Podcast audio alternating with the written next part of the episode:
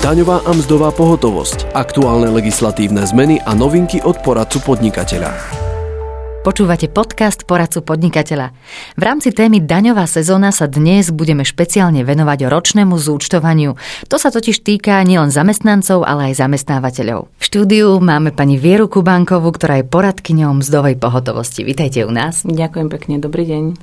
Poďme sa pozrieť hneď na to, ako si vlastne majú zamestnanci vysporiadať svoje povinnosti týkajúce sa daní z príjmu za uplynulý rok, teda za rok 2019? V prípade, ak zamestnanec nemal iné príjmy, iba príjmy zo závislej činnosti, ktoré dosiahol u zamestnávateľa alebo u viacerých zamestnávateľov v priebehu kalendárneho roka 2019, môže teda požiadať zamestnávateľa o vykonanie ročného zúčtovania dane a dokedy toto treba stihnúť? Je asi dôležité dodržať isté termíny? Samozrejme, žiadosť o vykonanie ročného zúčtovania dane musí zamestnanec e, doložiť alebo teda doručiť zamestnávateľovi do 15. februára. A čo v prípade, že to tak ako tento rok, 15. február 2020 vyšiel na sobotu, e, znamená to, že to treba do piatku, alebo nám dajú o dva dní navyše? V prípade, ak takýto termín vyjde na e, víkend, tak sa posúva na najbližší pracovný deň, čo v tomto roku je vlastne pondelok 17. februára. Musí si zamestnanec vždy vysporiadať svoje daňové povinnosti? No nemusí vždy. Tu zákon o daní z príjmov stanovuje, že daň fyzickej osoby sa nevyrúbi a neplatí v tom prípade, ak príjmy daňovníka za zdaňovacie obdobie dosiahnu iba polovicu nezdaniteľnej časti základu dane, čo vlastne nezdaniteľná časť základu dane za rok 2019 bola v sume 3937,35 a polovica z tejto sumy je suma 1968,68 eur. A vlastne ak zamestnanec dosiahol príjmy do tejto sumy nemusí podávať daňové priznanie a nemusí ani žiadať zamestnávateľa o vykonanie ročného zúčtovania. Čiže musí mať prehľad, koľko toho zarobil, aby Áno. si nemusel urobiť toto daňové priznanie. Čo v prípade, ak zamestnanec nepožiada o vykonanie ročného zúčtovania dane, alebo to nestihne v termíne?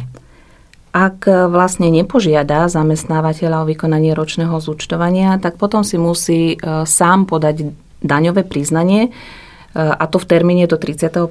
marca. Prípadne môže požiadať aj o odklad e, podania daňového priznania. V súvislosti s 31. marcom chcem e, zdôrazniť tiež to, že zamestnávateľ je povinný do tohto dátumu všetkým zamestnancom, ktorí ho o to požiadali, vykonať ročné zúčtovanie dane.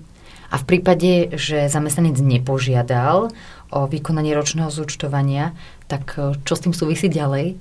E, ak zamestnanec nepožiadal zamestnávateľa o vykonanie ročného zúčtovania dane, teda musí si podať to daňové priznanie, ale k tomu potrebuje potvrdenie od zamestnávateľa, že aké príjmy vlastne dosiahol v tom uplynulom kalendárnom roku, čo vlastne mu zamestnávateľ musí vystaviť potvrdenie do 10. marca, e, teda vystaví mu potvrdenie o zdaniteľných príjmoch.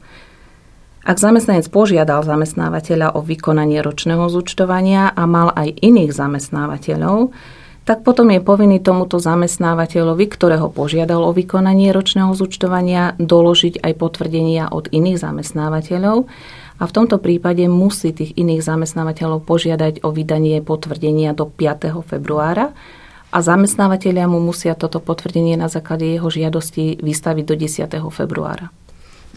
Je, existuje situácia, alebo môže nastať situácia, kedy zamestnávateľ nemôže vykonať zamestnancovi ročné, ročné zúčtovanie dane? Samozrejme, aj také prípady nastávajú, že vlastne zamestnanci pracujú u zamestnávateľa, majú tam podpísané vyhlásenie, ale pracovali napríklad v zahraničí, v tom prípade nemôže zamestnávateľ vykonať ročné zúčtovanie, prípadne mali živnosť, mali príjem na živnosť, takisto im zamestnávateľ nemôže vykonať ročné zúčtovanie dane, alebo mali iné príjmy napríklad z prenájmu, z predaja nehnuteľnosti a podobne. Čo najčastejšie ľudia zabudajú v súvislosti s týmito e, témami, ktoré sme spomínali? Sú nejaké doklady, na ktoré si musíme dať pozor, aby sme doložili v správnom čase a správnym ľuďom? E, samozrejme, v žiadosti o vykonanie ročného zúčtovania e, dane zamestnanec vlastne si môže douplatňovať napríklad daňový bonus, môže si uplatniť nezdaniteľnú časť základu dane na manželku, môže si uplatniť e, príspevky na doplnkové dôchodkové sporenie, taktiež od valnejšieho roka si môže môže uplatniť, teda od roku 2018 si môže uplatniť aj daňový bonus na zaplatené úroky, ale toto všetko musí vlastne dokladovať zamestnávateľovi a v tejto súvislosti niektorí zamestnanci, aj keď podajú žiadosť o vykonanie ročného zúčtovania, zaškrtnú tam tieto e, náležitosti, ktoré si chcú uplatniť, zabudajú doložiť doklady. Môžu doložiť doklady aj neskôr, ale teda maximálne do toho 15. februára, v tomto roku teda do toho 17. februára. Poďme si to na záver trošku zhrnúť. Ktoré termíny sú tie dôležité, na ktoré by sme nemali e, zabúdať? A ono, my síce hovoríme tento rok e, v roku 2020, ale približne podobné termíny e, sú každý rok. Áno, tieto termíny sú vlastne uvedené v zákone o daní z príjmov a sú stabilné.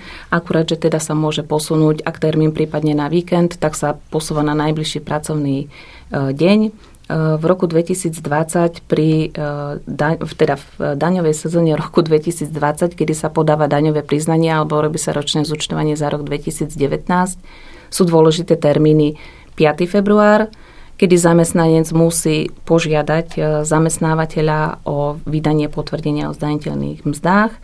Ďalej je dôležitý 10. február, kedy zamestnávateľ musí takémuto zamestnancovi, ktorý požiadal o, výkon, e, požiadal o potvrdenie, vydať to potvrdenie do 10. februára.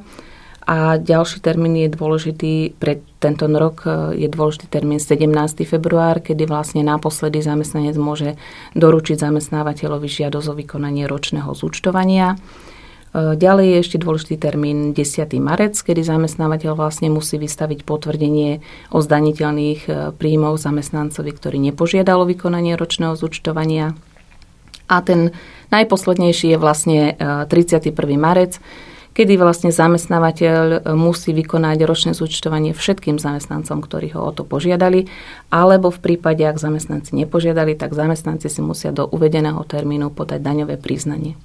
Existuje ešte aj nejaký taký poslednejší termín? Dá sa požiadať o nejaký, o, o nejaký odklad, alebo naozaj ten 31. marec je deadline, ktorý musí každý stihnúť? Samozrejme, zamestnanec môže požiadať aj odklad daňového priznania. Mhm.